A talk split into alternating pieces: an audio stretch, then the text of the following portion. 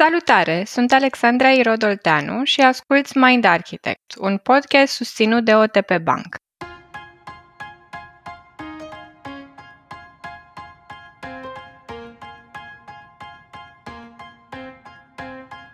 Dacă episodul trecut am vorbit despre recunoștință, astăzi ne concentrăm atenția pe cei din jur și vorbim despre apreciere. De câte ori ai simțit să-i spui cuiva din viața ta, fie acasă, fie la birou, cât de multă apreciere simți pentru acea persoană, că ți-a plăcut cum a gândit sau cum s-a purtat într-o situație. Dar invers, de câte ori ai primit cuvinte de laudă sau apreciere de la colegi, șefi, prieteni sau parteneri de viață? Cum s-a simțit atunci când ai oferit apreciere, dar și când ai primit-o? În acest episod descoperim neurobiologia și psihologia mobilizate de oferirea și primirea de apreciere și învățăm cum un mulțumesc sincer poate să fie combustibil motivațional pentru cei din jur.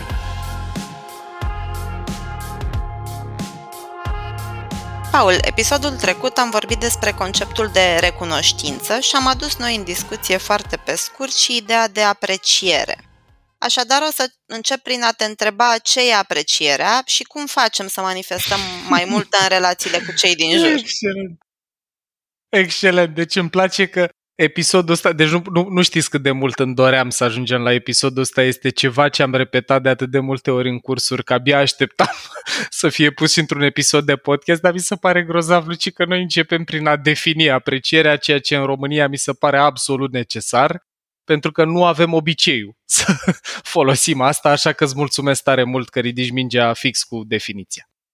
Dragilor, aprecierea e complementul, dacă vreți, din perspectiva noastră pentru recunoștință. Am povestit în episodul anterior că recunoștința e despre focus pe interior, pe a vedea binele din propria viață și a face din asta un reflex mental. Aprecierea presupune să văd ce e valoros sau bun în cei din jurul meu și în eforturile lor și să le comunic asta. Deci, aprecierea are mai degrabă focusul complementar, pe exterior.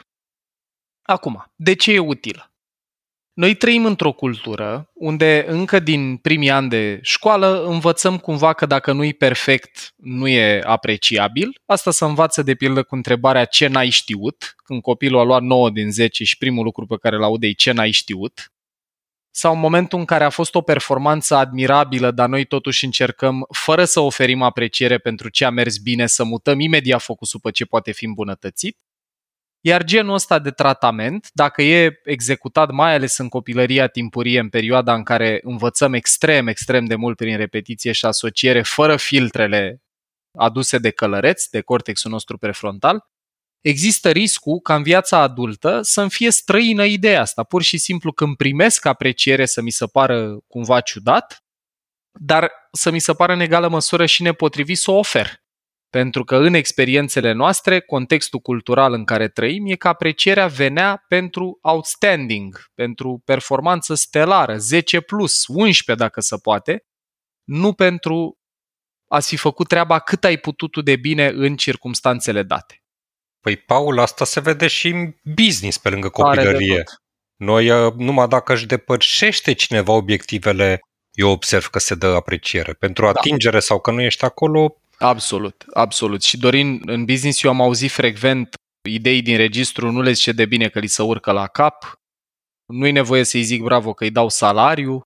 Deci faptul că în business, în contrast poate cu viața de familie, există și un contract explicit în care eu normez, eu angajator cu tine angajat sau invers, bă, ce-mi dai în schimbul banilor pe care ți-i dau și a beneficiilor, acolo cumva în cultura noastră asta ilegitimizează a te purta frumos și a vedea ce e bun la omul ăla. Lucru care e prezent nu doar în mediul business white collar, unde activezi și tu și unde sunt și eu cu precădere, ci și la firul ierbii. Dacă te-am angajat, nu mai trebuie să zic mulțumesc. Avem reflexul ăsta, bă, îți dau ceva, nu mai e nevoie de apreciere, că primești ceva pentru asta. Și asta e o idee pe care noi o să vă invităm tare de tot, cu toate argumentele pe care le-am pregătit în episodul ăsta, să o reconsiderăm, și anume aprecierea ca formă de, nu știu, premiere pentru performanță stelară. Aprecierea, de fapt, ajută la altceva și o să vedem imediat la ce. Acum, am dat contextul în care învățăm să stăm departe de a primi cu deschidere și bucurie apreciere, dar și de a oferi cu drag și cu entuziasm apreciere. Contextul ăsta cultural, genul ăsta de condiționare, ne poate aduce în situația să avem dificultăți semnificative cu următoarele lucruri. Numărul unu. A vedea ce e bun la noi înșine, pentru că dacă oamenii din jur nu prea ne reflectau în perioada în care se construiește inclusiv imaginea despre propriul sine, eu s-ar putea să nu prea am idei despre ce e bun la mine, că nu-mi zicea nimeni. Eu am în birou un citat, Peggy O'Hara, cred că o cheamă pe tipa care a zis asta, și îmi place maxim, mi l-am pus aici ca să-mi aducă mie aminte. Asta zice, "The way we talk to our children becomes their inner voice." Felul în care vorbim cu copiii noștri devine dialogul lor interior și se leagă perfect de ideea asta, am simțit să o aduc acum spontan în discuție. După care, pe lângă faptul că ți-e greu să vezi ce e bun la tine, ți-e greu să vezi și ce e bun și valoros la cei din jur, pentru că, iară, dacă n-ai văzut asta la cineva în practică, e o probabilitate mică să ai reflexul să ațintești genul ăsta de atenție pe cei din jur. Next.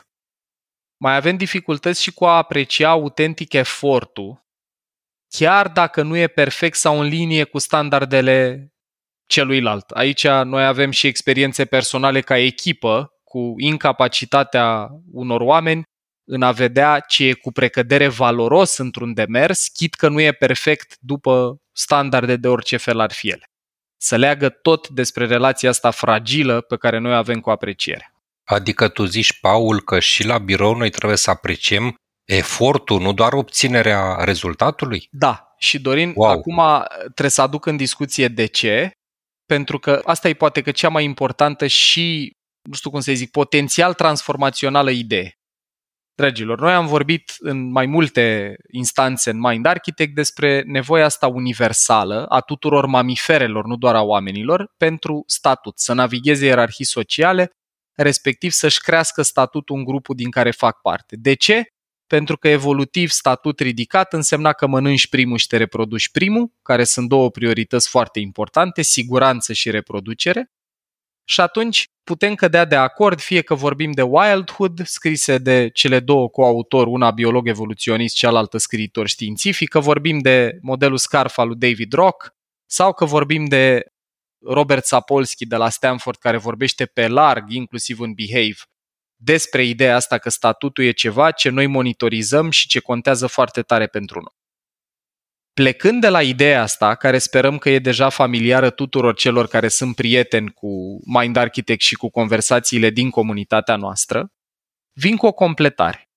În momentul în care noi oferim apreciere cuiva, în creierul interlocutorului nostru se va mobiliza dopamină, care este hormonul care participă la motivația de a obține ceva dificil, ceva bun pentru supraviețuire, dar dificil. Dopamina dă satisfacție, subiectiv, dar în egală măsură dă motivație. În lumina asta, dacă noi înțelegem că statutul e o nevoie universală și înțelegem că dopamina e moneda, e currency-ul, e moneda de schimb a motivației la nivelul creierului și înțelegem că apar eliberări de dopamină când primește apreciere publică, fie că e de la părinte către copil, de la profesor către elev, de la angajat către angajator sau viceversa, în loc să ne uităm la dopamină care are o resursă limitată pe care dacă o folosim ăluilalt îi se urcă la cap, îi scade performanța, eu autentic nu înțeleg cum au apărut ideile astea sau care e logica din spatele lor, dar ce ne arată negru pe alb unirea acestor cercetări, suprapunerea lor, este că a oferi apreciere celor din jur le dă combustibilul psihic, sub formă de dopamină, să continue să muncească, să facă ce au de făcut.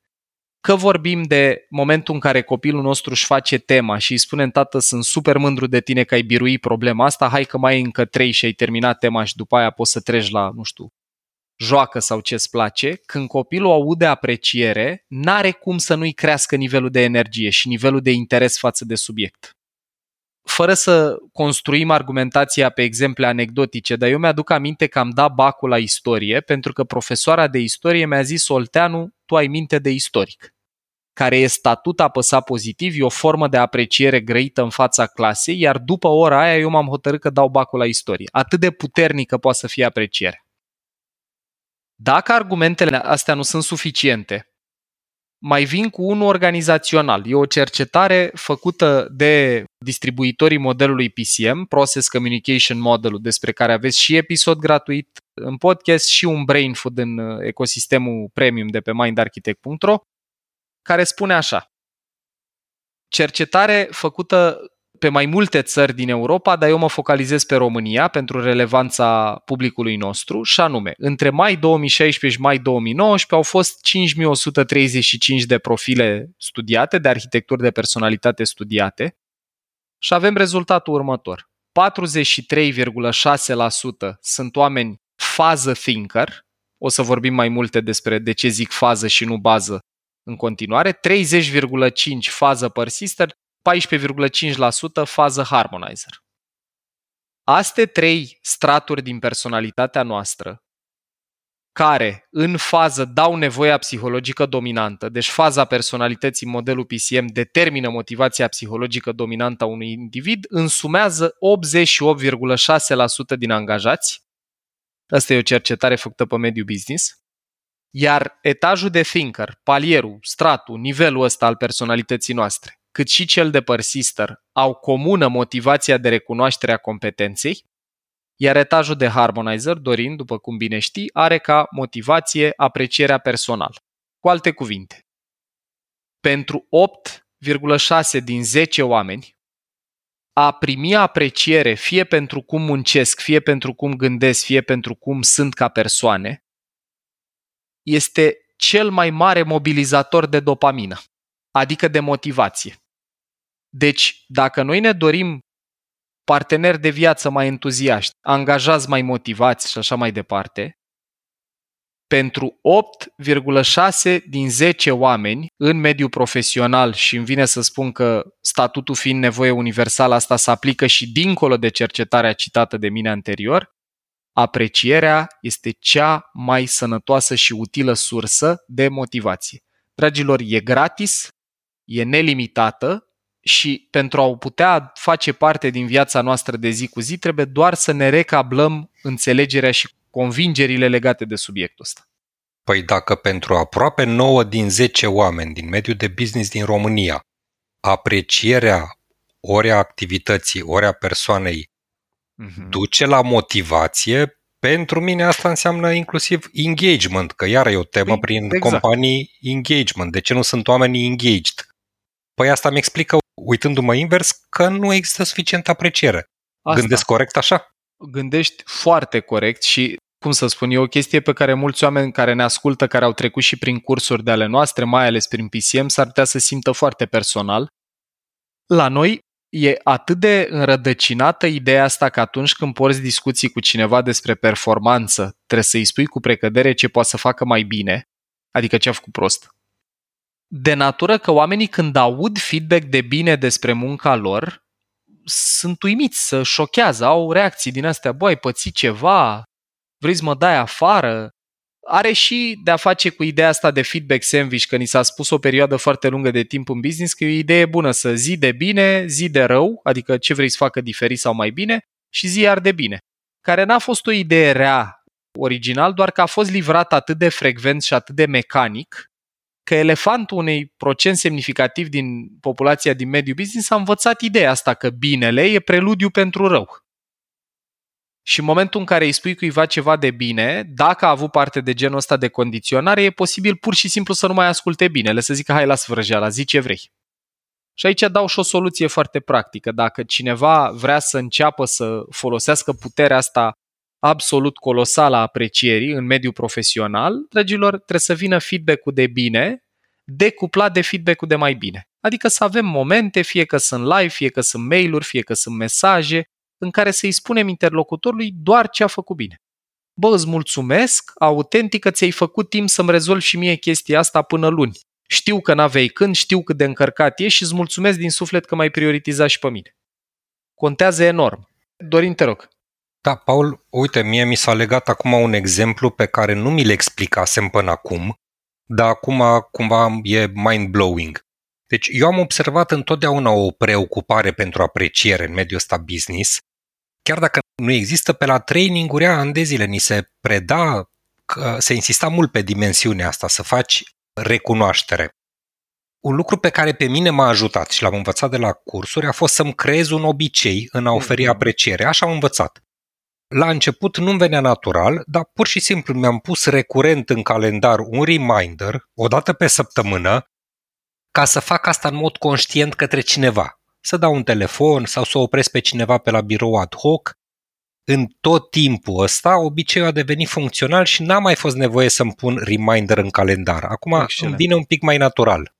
Excelent. Și sunt convins, bine, în cazul tău, dat fiind rolul pe care l-ai, e clar că a ajutat.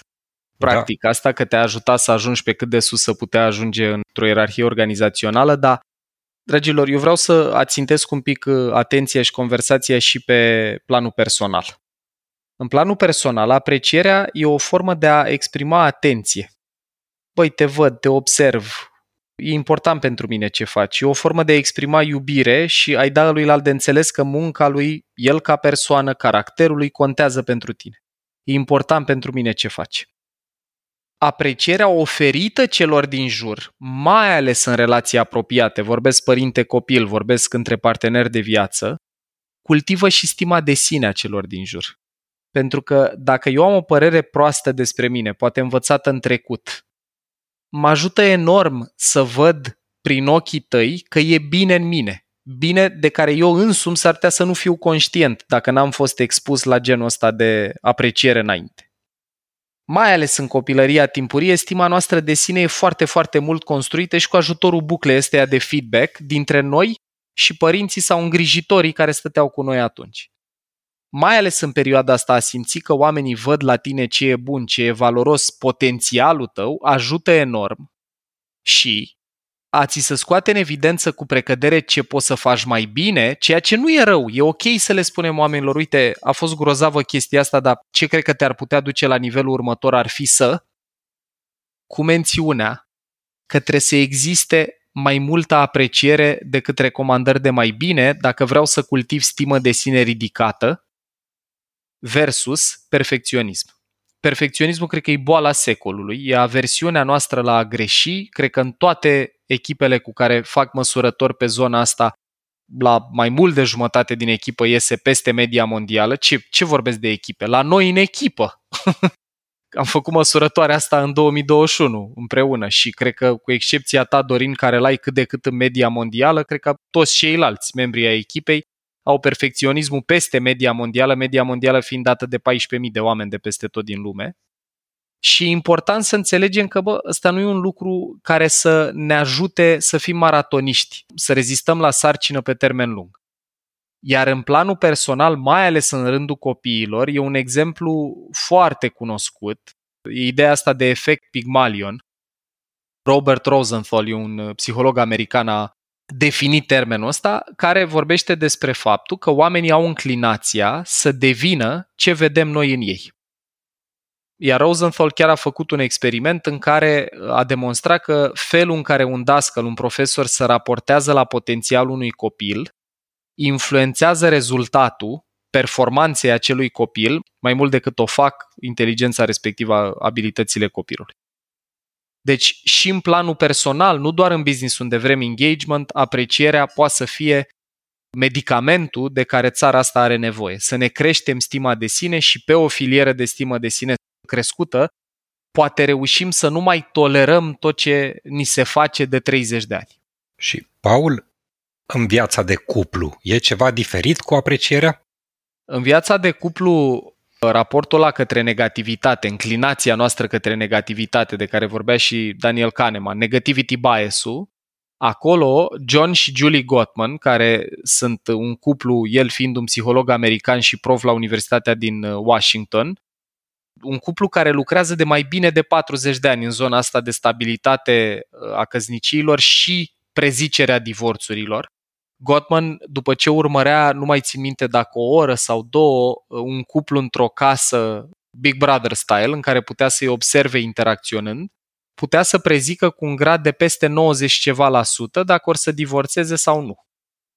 Iar în munca lor, John și Julie Gottman, ca să răspund la ce m-a întrebat Dorin, spun că în relații de cuplu raportul pozitiv-negativ ar trebui să fie cinci la unu. Deci la o critică, băi, te-am rugat să iei pâine sau habar n-am, nu știu, te-am rugat și eu să nu mai lași șosetele astea lângă pat, e util pentru a exista angajament, motivație, apropiere de cinci ori mai multă apreciere. Asta nu înseamnă de cinci ori mai multă apreciere înainte să-ți spun că m-ai enervat că ți-ai lăsat iară șosetele lângă pat, ci în ansamblu relației. Și familia Gottman vorbea despre trei tipuri de tranzacții, în baza cărora puteau prezice dacă un cuplu rămâne împreună sau nu. Noi am mai povestit despre asta, poate în ecosistemul premium sau cred că și niște episoade de podcast. Și cele trei tipuri de tranzacție sunt așa. Tranzacții de tip towards, du-te către, care vorbesc despre, în esență, momentele în care eu vin și zic, păi ce frumos a fost la munte împreună, poate mai mergem la un moment dat. Fac o tranzacție către voi ca grup din spațiul ăsta de apreciere și de deschidere către hai să ne apropiem, du-te către. După care, mai există tranzacțiile de tip away from, îndepărtează-te, flight-ul, fuga din reacția de luptă sau de fugă, în care voi spuneți, aha, și nu continuați conversația. Și după aia mai există a treia categorie de reacții, reacțiile de tip against, contra, lupta din reacția de luptă sau de fugă, care sunt, da, mă, Paule, bine că ai avut tu timp să te bucuri de vacanță, că noi și în vacanță am făcut documentări și am făcut episoade ca să poți tu să muncești mai puțin. Genul ăsta de reacție, familia Gottman spunea că prezice finalul relației. Momentul în care într-o relație de cuplu erau mai multe tranzacții de tipul împotrivă, against, decât towards, decât du-te către, era momentul în care relația aia mergea încet, dar sigur, către finalul ei. Deci, în relații de cuplu, e poate că mai important decât în orice altă relație, cu un om cu care trăiești și pe care îl vezi zilnic, să-i spui ce vezi bun la el. Mai ales în contextul în care în relații de cuplu, pentru că există multă rutină în cele mai multe cupluri, există și posibilitatea să nu vedem binele dintre noi, că ne-am obișnuit cu el. Eu să iau de-a gata faptul că, nu știu, părul Alexandrei miroase mereu frumos sau că în casă miroase alumânări parfumate sau că e curat în baie după ce se spală ea sau lucruri de felul ăsta. Și dacă unul la mână nu le mai observ, și aici fac trimitere la episodul despre recunoștință, și doi la mână, nu le verbalizez în relație cu ea, chit că eu le apreciez, ea n-are de unde să știe. La ea nu apare eliberarea aia de dopamină care să-i confirme, băi, ăsta e un lucru bun pentru supraviețuire, că ți-aduce iubire, ți-aduce apreciere, continuă să-l faci. Bun, tot ei, și poate că asta e cea mai importantă idee din tot ce am de adus de la John și Julie Gottman în episodul curent, este că ei spun așa. Cele mai multe relații din cele studiate de ei nu se termină pentru că partenerii trăiesc tensiuni sau pentru că există rău în relație, deci tranzacții de astea de tip against sau away from, ci pentru că oamenii uită să mai fie recunoscători și apreciativi pentru ce e bun. Adică cele mai multe relații nu suferă pentru că există imperfecțiune în ele, ci pentru că în efortul nostru de a ne lupta cu imperfecțiunile, uităm să vedem ce e valoros și ce e frumos. Și cu trimitere la episodul despre recunoștință de săptămâna trecută, dar și cu trimitere la ideea asta cât de important e să și pui în cuvinte ce vezi bun la omul de lângă tine. Paul, eu am citit cartea soților Gottman, cele șapte principii ale unei căsnicii fericite și, bravo, oricum, pentru ascultători avem și un book expreso pe platforma mind architect punct ro despre asta. Deci am citit și eu și Dana cartea și am învățat niște chestii de acolo, dar uite, o las pe Dana să exemplifice. Mulțumesc, Dorin! Noi am citit cartea, cele șapte principii ale unei căsnicii fericite și chiar ne-am folosit de exercițiile de acolo. A fost într-adevăr o experiență importantă și cu multe revelații pentru noi. Ajunseserăm la un moment dat în relația de cuplu într-o perioadă în care, deși simțeam apreciere unul față de celălalt, nu ne-o mai ofeream și cu atât mai puțin nu ne mai împărtășeam asta. Bineînțeles că asta a dus la o îndepărtare între noi și clar la pierderea conexiunii emoționale. Ce mă speria pe mine în mod particular era ideea că nu mai găseam lucruri în comun. Atât de mare era distanțarea noastră. Mm-hmm. A fost un moment esențial în acea perioadă și anume momentul când Dorin a făcut cursul de P C M cu Paul și a venit acasă cu rezultatul testelor noastre. El făcuse cursul, iar eu doar testul și am văzut că noi avem ceva foarte important și foarte de fundație în comun și anume baza personalității pentru amândoi este Harmonizer. Mm-hmm. Acela a fost momentul în care ne-am dat seama că tot ce se întâmplă în relația noastră și care este nașpa, este de fapt în controlul nostru. Eram foarte conștienți că dacă avem în comun această bază a personalității, atunci depinde doar de noi să ne recăpătăm relația de cuplu așa cum era anterior. Și ne-am suflecat mânecile și am pornit la drum. Ce am făcut concret a fost să folosim cartea soților Gottman. Mm. Am început să facem exercițiile de acolo, chiar dacă la început le-am luat în glumă, după care a urmat o perioadă de stânjeneală. Am continuat exerciții în care ne aduceam aminte cum ne-am cunoscut, ne povesteam cum ne-am îndrăgostit, ce ne-a plăcut unul la celălalt sau exerciții de tipul cât de bine îți cunoști partenerul, în care ai o întrebare și fiecare dintre partenerii răspunde despre celălalt, respectiv pentru el însuși și vedeam la sfârșit câte răspunsuri comune avem. La un moment dat, nu ne-a luat foarte mult timp, am început să le luăm în serios. A apărut vulnerabilitatea, a apărut emoția, duioșia între noi. Pe parcurs ne-am dat seama de rezultatele aduse de aceste exerciții, de această carte, ne-am dat seama de efortul nostru sau mai bine spus de intenția noastră și drumul pe care vrem să mergem. Am început să vedem că exprimăm mai des ce gândim, lucruri pe care anterior nu le verbalizam, chiar dacă erau în mintea noastră. Uh-huh. Deci am recreat un nivel mult mai profund de apropiere, unul față de altul în cuplu și aș putea da exemplu prezența. Să fim prezenți unul pentru celălalt atunci când comunicăm, să ne privim în ochi. Și cumva am ajuns într-un punct în care abia așteptam să ne împărtășim cu bucurie unul altuia momente din astea de apreciere trăite împreună. Dănuța, eu în primul rând ce apreciez maxim la voi este că chiar puneți în practică, nene, lucrurile astea. Sunteți modelul meu de oameni cărora le era bine și fără lucrurile astea. Aveți o viață de familie ok, aveți vieți profesionale înfloritoare și cu toate astea eu sunt în continuare impresionat de cum vă poziționați voi și în episoade, unde luați notițe, unde încercați să aplicați între voi lucrurile astea. Sunteți motivul meu de recunoștință și de apreciere zilnic, deci maxim mulțumesc.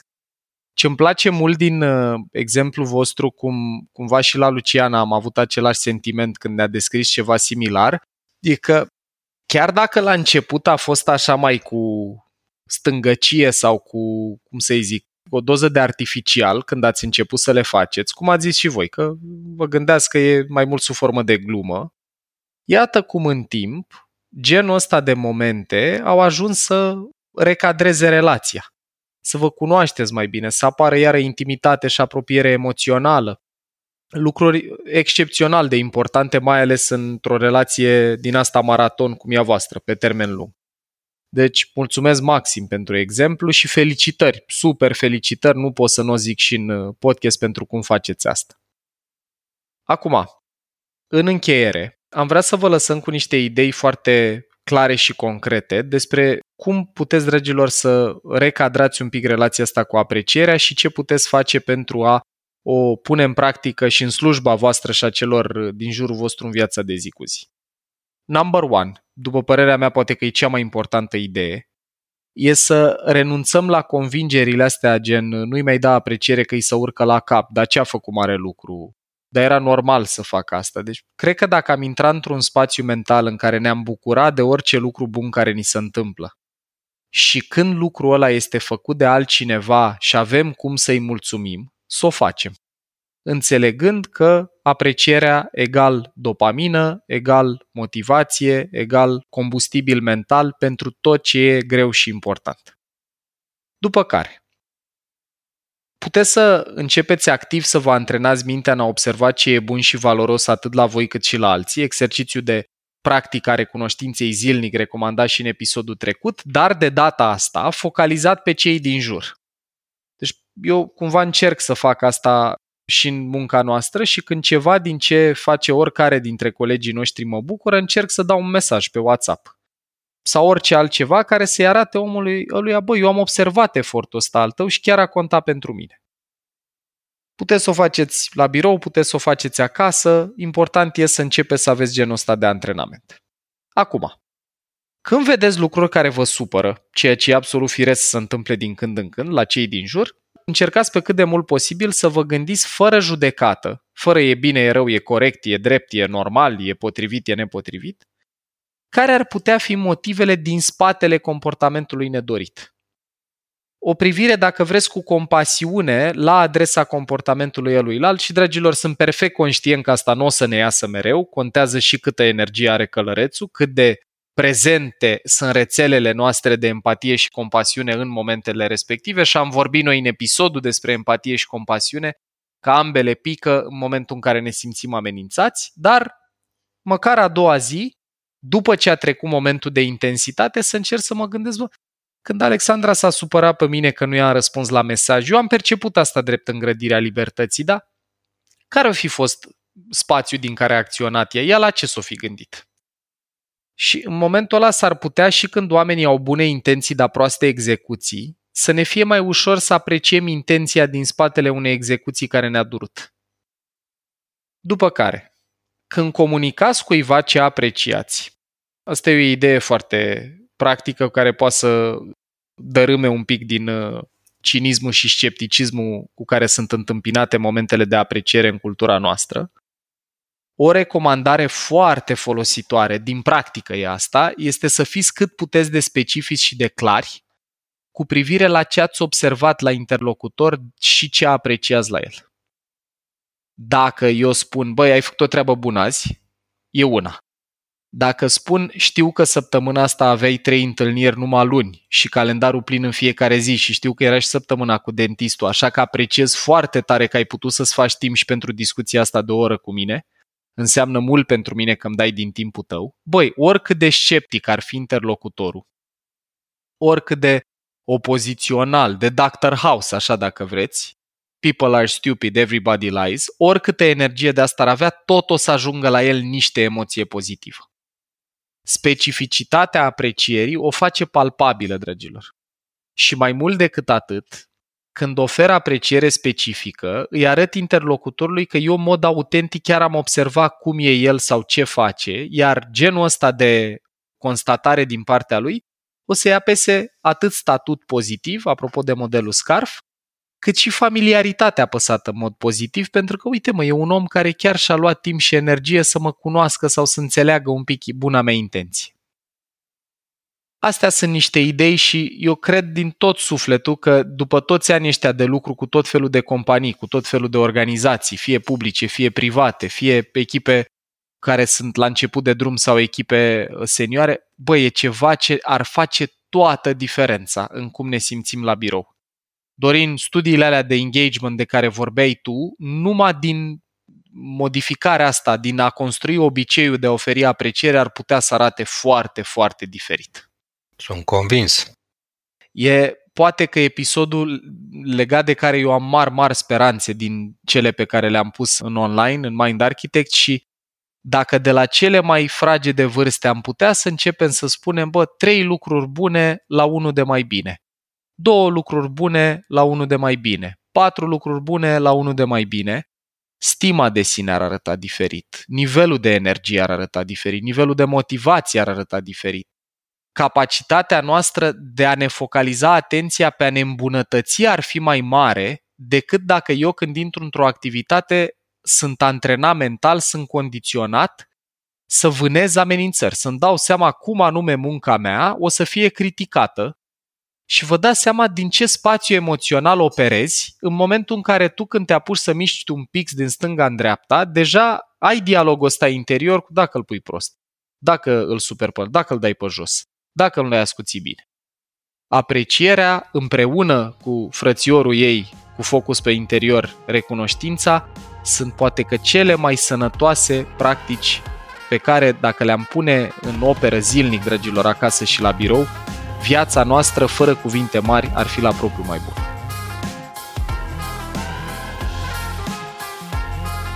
Ai ascultat un episod din podcastul Mind Architect, al lui Paul Olteanu și al invitaților săi, Dorin, Dana și Luciana. Dacă ți-a plăcut acest episod și îți dorești să afli mai multe, te invităm să descoperi pe mind architect punct r o un ecosistem de învățare creat special pentru cei care vor să facă neuroștiința și psihologia parte din viața lor de zi cu zi. Conținutul Mind Architect nu este destinat și nici nu trebuie interpretat ca fiind utilizabil pentru a diagnostica, trata, atenua, vindeca, preveni sau un alt mod a fi utilizat pentru orice boală sau condiție medicală. Nici nu trebuie considerat substitut pentru consultație psihologică sau muncă terapeutică. Podcastul Mind Architect poate fi ascultat în continuare gratuit pe rețele de podcasting precum Spotify, Apple Podcasts, pe canalul de YouTube Mind Architect sau pe mind architect punct r o. Și dacă ai în preajma ta alte persoane care crezi că ar avea de câștigat din genul acesta de cunoaștere, ne-am bucurat tare să le dai și lor un share.